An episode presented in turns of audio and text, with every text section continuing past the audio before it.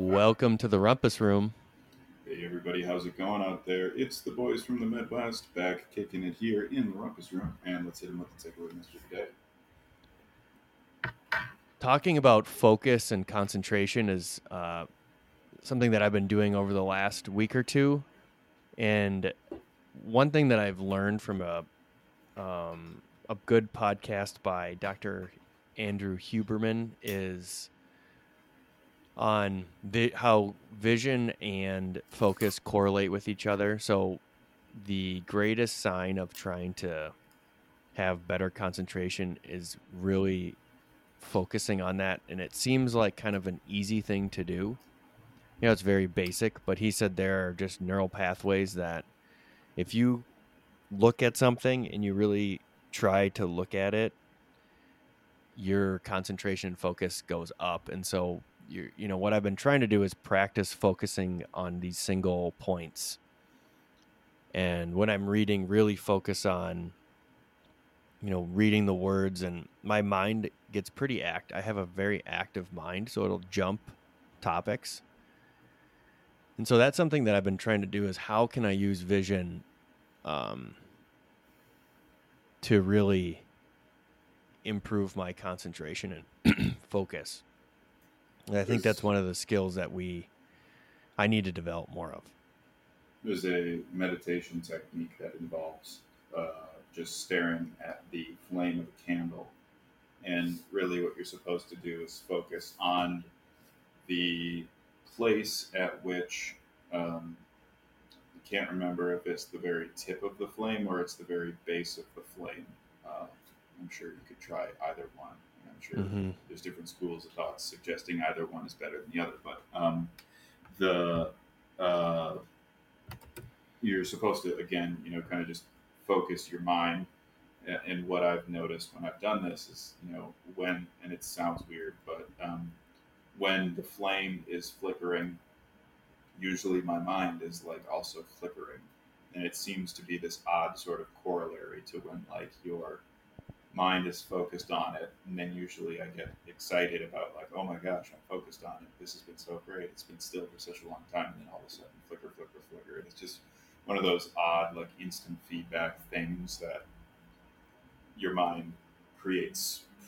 Who knows whatever meaning you know it's creating, but um, it seems in the time at that time to be corollary to what's occurring in your like immediate mental space. You know. Mm-hmm. Yep. Yeah. And I've been, you know, that's one of the activities that I've been doing. It's not necessarily on a flame, but it's on similar things where you're looking at a tree. You know, you just look at these things and you can see your mind kind of playing different games and tricks on you.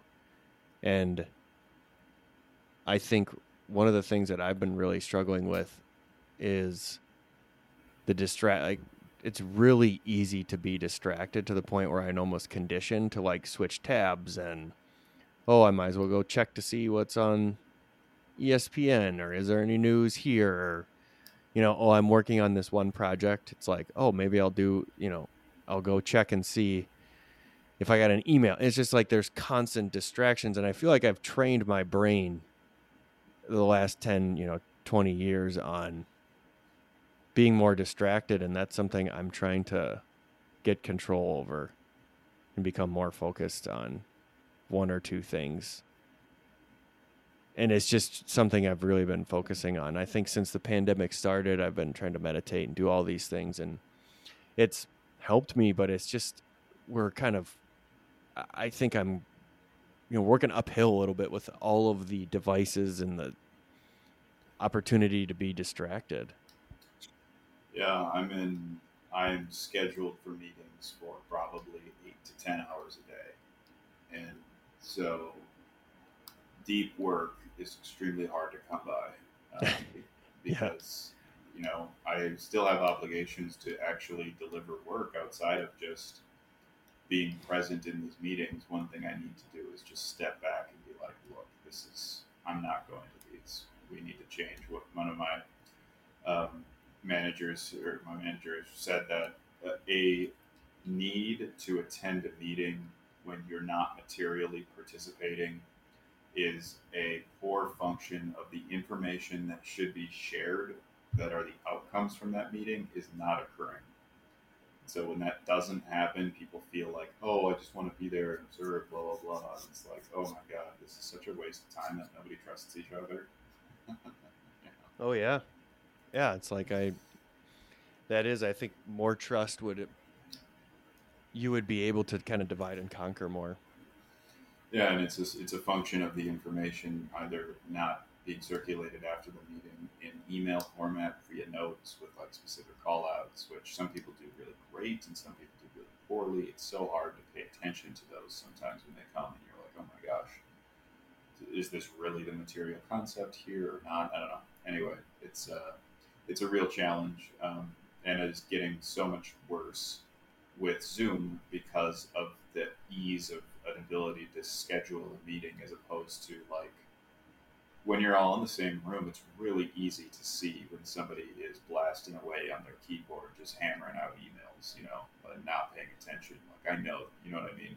When Yep. it's online, it, you can do that pretty easily, but I am unable to pay attention to what's occurring in a meeting and do thoughtful work.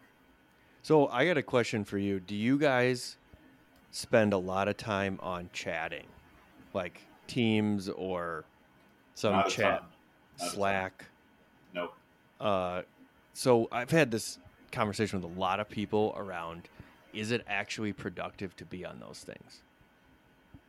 I'd be curious what your opinion is. So, like, do does is it make does that type of immediate, always available chat, and almost a requirement of being on it, make it more efficient, make the organizations more efficient? I don't know. We don't have a real significant. We have. I would say there's more meeting culture than there is chat culture. So Okay.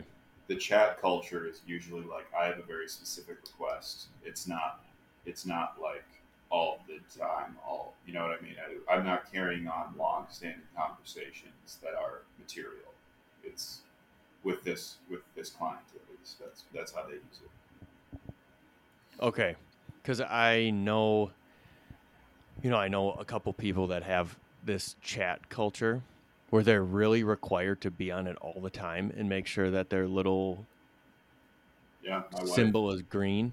My wife is her operation is sort of like that for one of her teams because their deliverable is something that's time dependent, so they're always kind of expected to be available because the deadlines are such that every day we have these things that are going out the door, and so the outlook, you know, the expectation is that in, during these hours you're always on, always available, always responding quickly, and um, so some of it is dependent on the nature of the work, I think, and the culture that emerges from the nature of the work. And not much of my work is like a daily, you know, product. It's it's more kind of project based that extends usually days or weeks.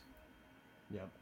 Yeah, and I think it's probably for specific like if you're working on these deliverables like you have a document that's due at the end of the day you know like a creative eh, let's say you're doing a, a marketing ma- material piece that your your team wants to get out to the sales team tonight being working on that and being there is very important and it might be easier than just calling a meeting I don't know. I just I I'm not sold on the chat functions. That's kind of my thing.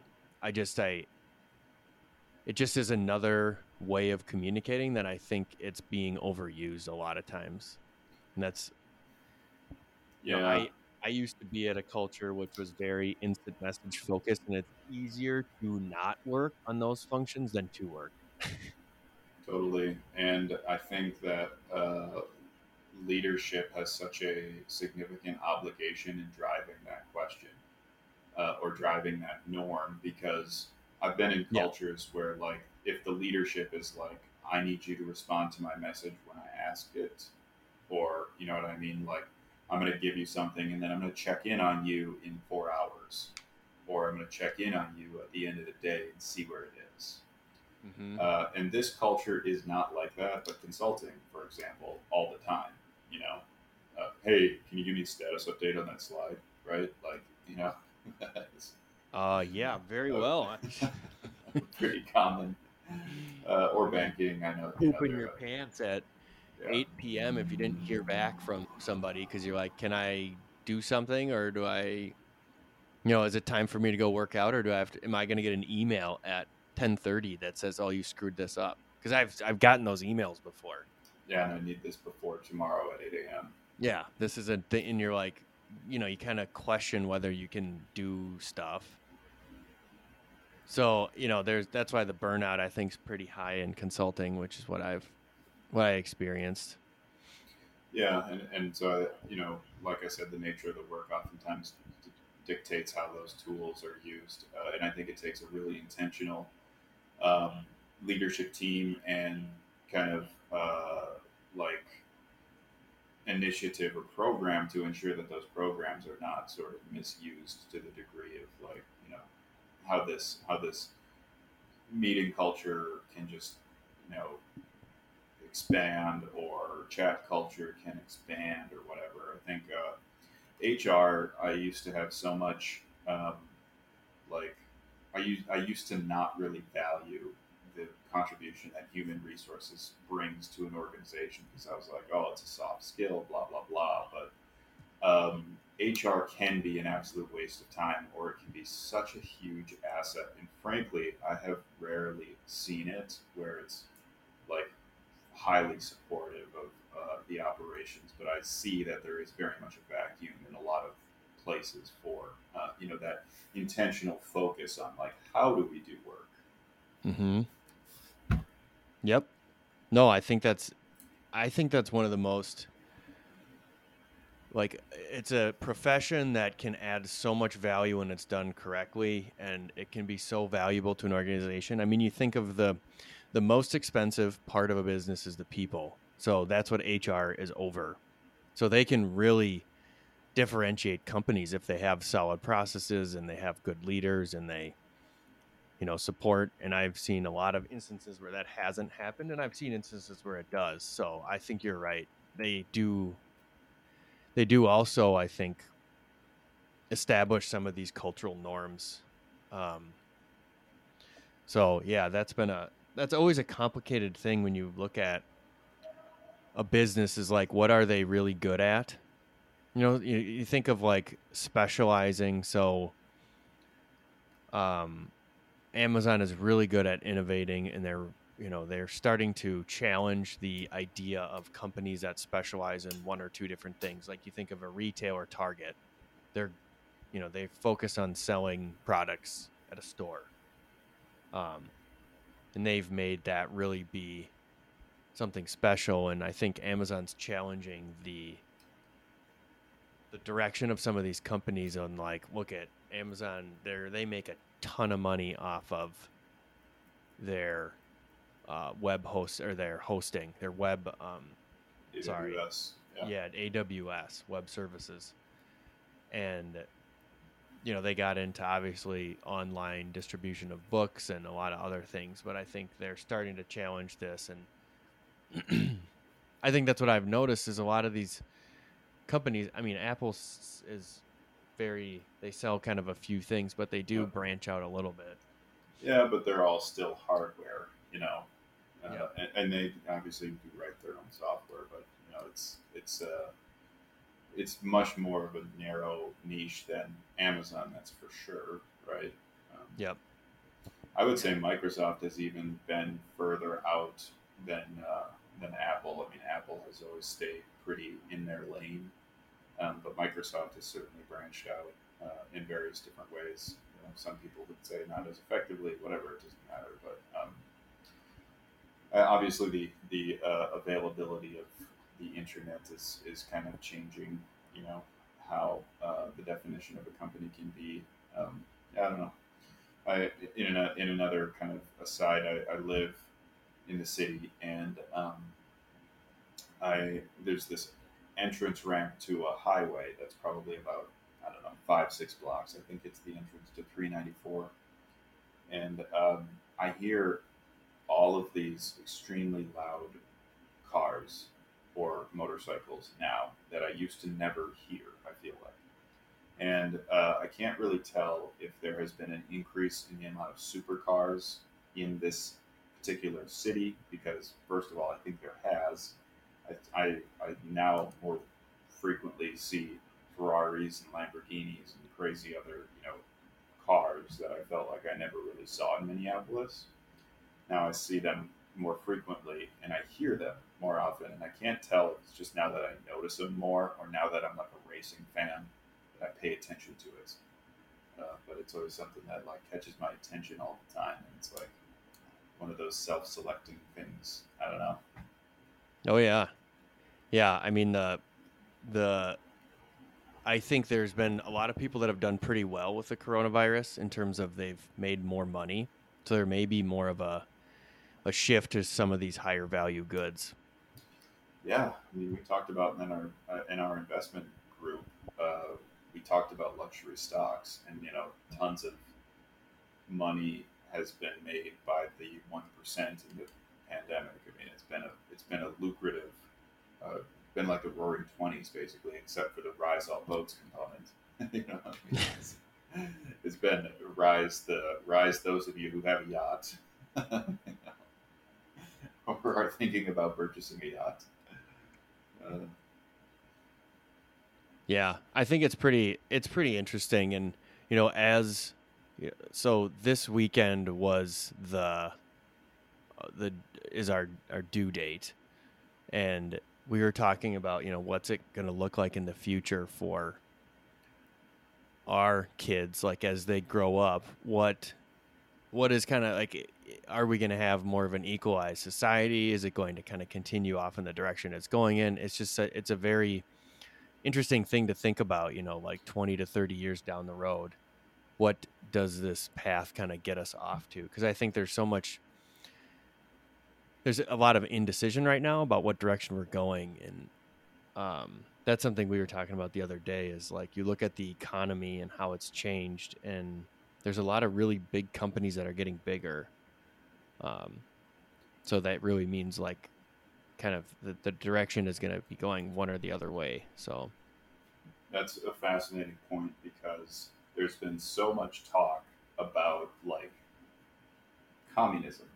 I mean, let's Yep. be real. I, there's all this propaganda about like, oh my God, there's this high school teacher who flies communist flags and he teaches his students Marxist theory and blah blah blah. And then there's you know this huge sort of anti-work sentiment about like, oh my God, I need to be paid more for my job or whatever. And then there's you know obviously the desire to tax the rich. You've got AOC's dress, which I mean, at the Met Gala, I'm sure you saw that, right? i oh I, I did see that i do have the internet Yeah, you don't live under a rock. I have the internet i saw that picture right away Well, it was. It's uh, it was, it was uh, gunpowder to a already provoked conversation, and I'm so happy you brought that up because I think that's a really fascinating question because um, the narrative is just. Well, here's the thing. Okay, there's Democratic. Maybe he's waiting until the second term to implement a uh, tax policy but I don't think he's going to do a tax policy this year. Not a chance because I, I, I just don't. I don't think he's going to institute a tax policy. He, I think they'll wait until Kamala tries to get elections and you know win the next year. She's obviously going to be on the ticket.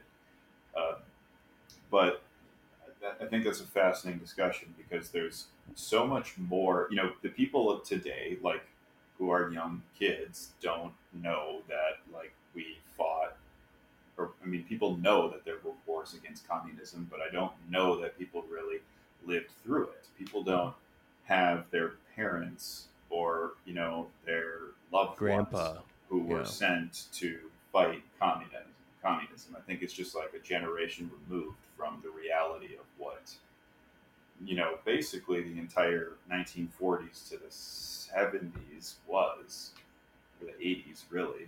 Um, and sure, I understand the United States foreign policy is uh, a you know spotted past of you know various different growing over of governments. It's the oldest trick in the book that we learned from the British, you know. So uh, anyway, but this idea I, I think is fascinating when you when you ask it about are we going to continue on sort of the capitalist, you know, double down on that versus some more egalitarian model of wealth redistribution.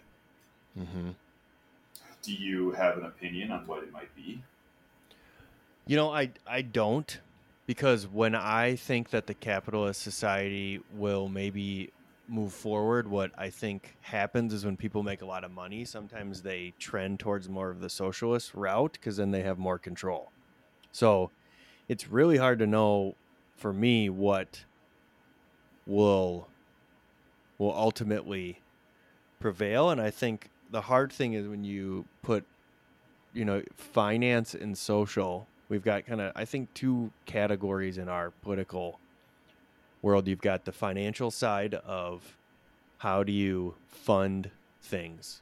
So when you think of uh, the war when you think of healthcare uh, teaching teachers you know you know like just actually ta- what is the tax? Where do you tax? Who do you tax? You know debt is one side, and then you have this other social side, which is you know, more of the social issues as to climate change and some of these other things, which some may argue is more of a financial thing, but there are more of the social categories, and I think there's such a divergence on both of those parties are very firmly rooted in what you know what they believe that it's really hard to i think unstick people from this type of pressure. So you know, I I I don't know what will prevail, whether it's capitalism or, or more of a socialistic, you know, more of a you know, how do we deal with monetary the monetary uh, challenges? But I do think it's going to be fascinating in as to how we move forward, and I do think that's the the ideal in democracy is it'll kind of work itself out through voting. So the most popular thing will get there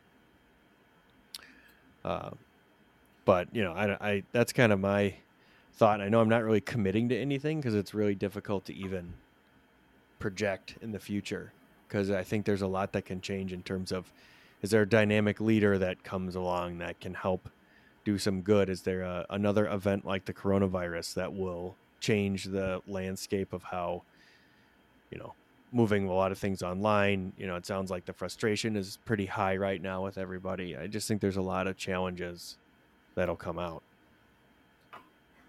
I think we're gonna. I'll, I'll, I think we're gonna enter a post-pandemic period here, where we're not going to see a lot of change for a while. I think we're going to enter somewhat of a golden age of people, a post a post-war like era where, you know, call it the 1950s or whatever, right? Like, there, yep. you know, everybody's got the picket fence and whatever, but it's going to be the work from home and, you know, whatever.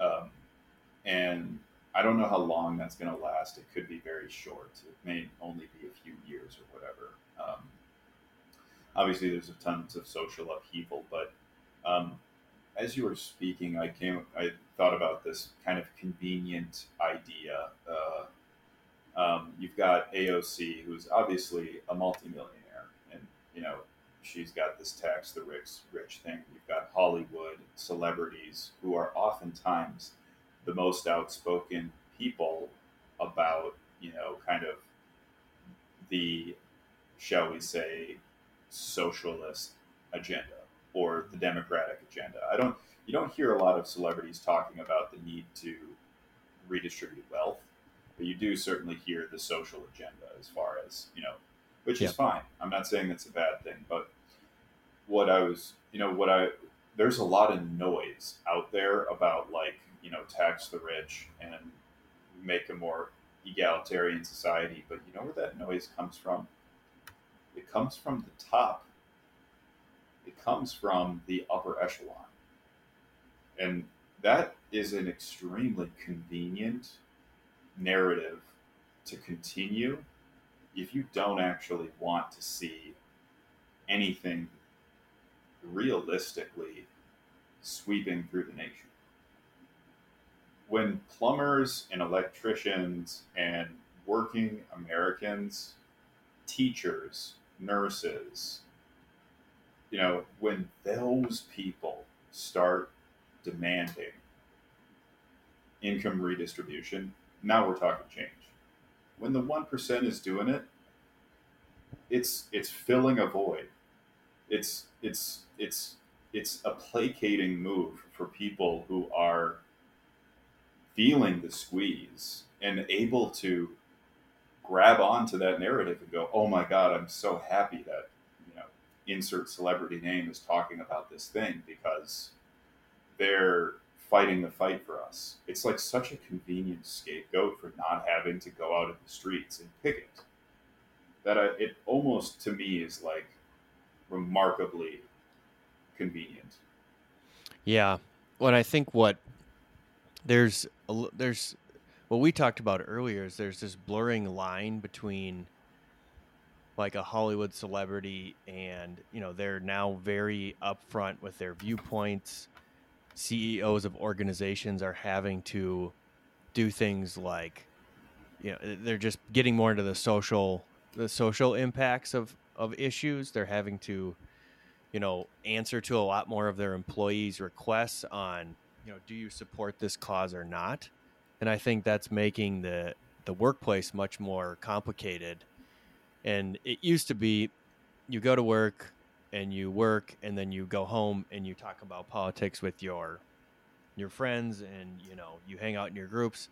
And now I think a lot politics are coming into the fray a little bit more or at least kind of some social issues around climate change because it does impact businesses and so that's where i think it's becoming uh, difficult and you know it's just it's another challenge that i think we're going to have to navigate socially and we talked a lot about you know hearing different people's opinions on on everything and it's just there's a lot of noise right now a lot of noise from a lot of different people um, and that's been you know, it's it's a lot to handle because I think there's just the information overload is really difficult, and you know, I'm struggling to find a news source that I actually believe isn't just going one direction. You know, every news source has kind of their taint, their their their spin on things, and it's really been complicated to find a a news source that has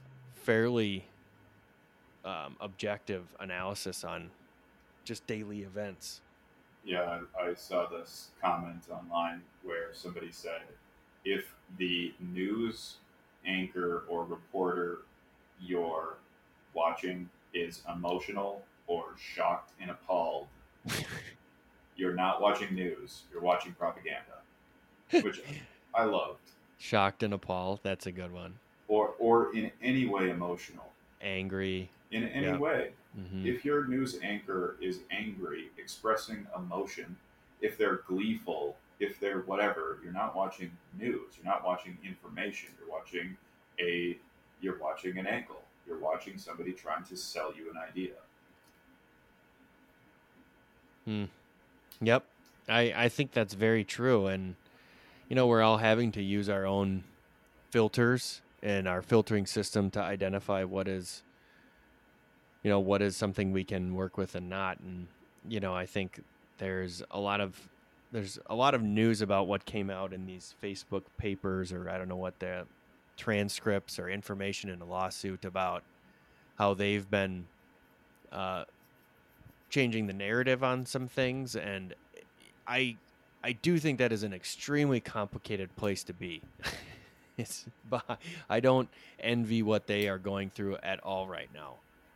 Um, because they have such, I think, power in those algorithms which are working in the background, are driving, you know, what what news comes out front, and you know, you've got the whole Russia Gate, you've got the Hunter Biden stuff, you got we're gonna shut down Trump, we're gonna keep him up, you know, it's just like these decisions have to be just you know not fun to have to deal with on a daily day to day basis.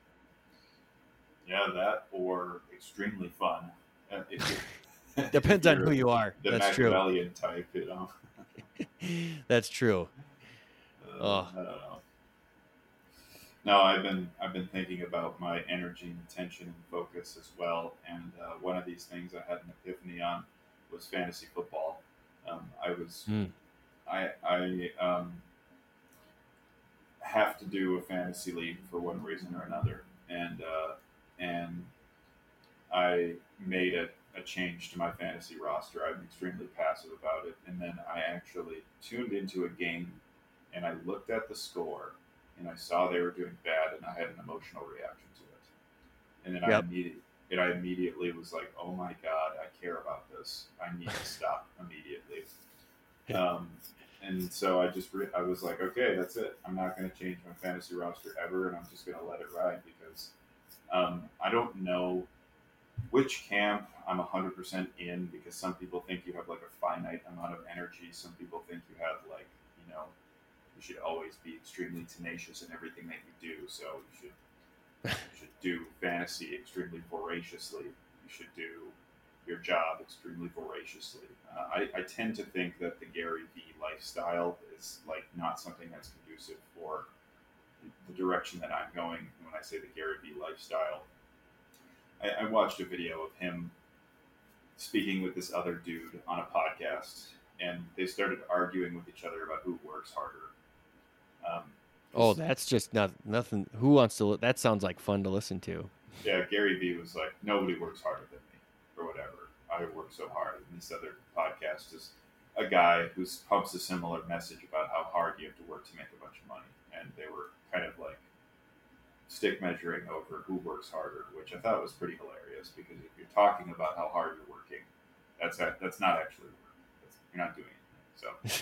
So um, a bit of an oxymoron, but um, or it's it's at least self-aggrandizing at the very least. And so uh, you know, if if you take that angle, like that's that's one way to go. I, I I tend to think we have more of a finite kind of amount of energy that we can expend in a day, uh, and then we need to recharge in some capacity. So like if I'm putting any of my emotional interaction to a fantasy sports game, that's taking from my ability to invest in like something that matters to me.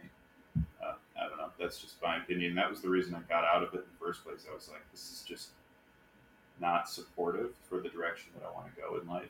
And, um, I had an interesting run in with that initial intention setting exercise. So uh, I thought I'd share it. Not to say fantasy football isn't a lot of fun and people get tons of joy and camaraderie out of it because they do. That's great. But for me, I, I felt like I was investing too much of my time and energy. Yep, I agree, and I think you know you've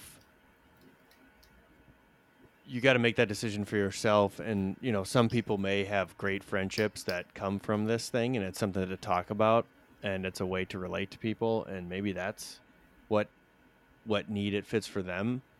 You know, if you're trying to make a lot of money, I don't think fantasy spending a lot of time on fantasy football will move it forward. You know, I, I just Unless you're in the betting industry and that's your speciality, right? which I mean, the betting industry is a fascinating thing to look at in terms of how is that going to impact sports in the future. Um, I know they're betting big on that driving more engagement. Well, You absolutely. just watch a television commercial. It's oh like my gosh. there's so many of those. So I, I did. I'll give a quick plug on a on a mutual fund or a, an index fund. Betz B E T Z, uh, and it's a Roundhill Sports like product that is an index fund of various different um, sports betting stocks, and uh, it's had a fairly decent return uh, something to look into for anybody who thinks that the industry is going to increase. I mean, DraftKings, if you look at their stock price, it's just been crazy. So, I mean, Barstool, I think it's only a matter of time until that company goes public, really. Well, I think they're going to try. I mean, there's even people talking about that guy trying to be the president of the United States. Um, he's going to be the future president of the United States, which is just crazy to think that it's come that far. It is that. Well, I mean, this is what this is what the new era is of being an influencer. Influencing people is now valued above everything else. And you know, there was some controversy about whether or not social media stars should go to the Met Gala and, you know, whatever. But what it tells you is that the influencer is becoming the most important role or the most valued role, um, which just speaks amazing volumes about the society we live in that we would reward the ability to manipulate people and influence people highest because of the and it and you know perhaps it's always been that way in terms of athletes and celebrities but now you don't actually have to have a talent other than you know being on social media as a talent which very much is a talent if it weren't a talent everybody would be a social media star that's yep. very not that's very not the case at all so it's I, I think it's just really really fascinating that uh, the influencer is is the new is the new profession really. Yep. No, and I think that's that's something that you, you look at like our kids, what they're going to be, what what's going to be the gold job there. It's just going to be kind of fascinating to sit back and watch. Yeah, on you know first grade or whatever, when everybody says what they want to be when they grow up. Um, influ- we'll be paying nobody, attention. Nobody says nobody was saying influencer when I went through that. I don't remember that being a, no. a thing. I don't think that was on the multiple choice test. No, it wasn't. It sure will be now. Oh yeah.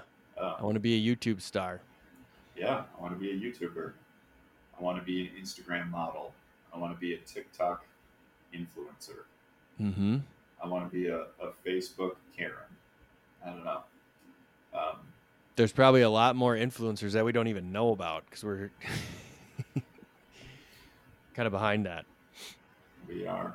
It's yeah. There'll there'll no doubt be that career day. I'm a social media influencer. I don't know. Uh, and again, always try not to be in the camp of like I had it better when I was younger. You know, back in the old days, I want to make America great again or whatever. You know, try never to be in that sort of like it was better in my day camp. And so uh, this is one of those areas where I always have to be like, I mean, it's a new day. It's just a new, it's a new day. Yeah. Well, it's like you can't change. we can't go and change the past. So you know, it's nostalgia is fine sometimes, but I think it can definitely be another one of those. Yeah, if you're focusing on that, you know, you can. Where do you put your focus? And and I think you know, you talked a little bit about, you know, like focusing on fantasy football and social media. Some of these things are taking time away from doing other high value add stuff in, in with your life. And I have made that same thing too. Yeah, it's the looking in the rearview mirror to go forward. Uh, yep. Being, oh my God, look at how pretty things were in the rearview mirror. Um, I don't know. There's, there's a South Park episode that they have these things called member berries, and they they're these little talking grapes or berries that you know people look at and then they they say like, "Oh, remember Nickelback? Remember Smash Mouth? I remember." And it and it's sort of like a play on this "Make America Great Again." But it was so amazing about how mean, it's an angle that really works to influence people. Is you know nostalgia. It's, oh, big time, big time. It was an election one off of it. So um, anyway, I feel like we're digressing here. So uh, that's uh, that's all we got for you today, folks. Tune in next week. and We'll be back kicking it here in the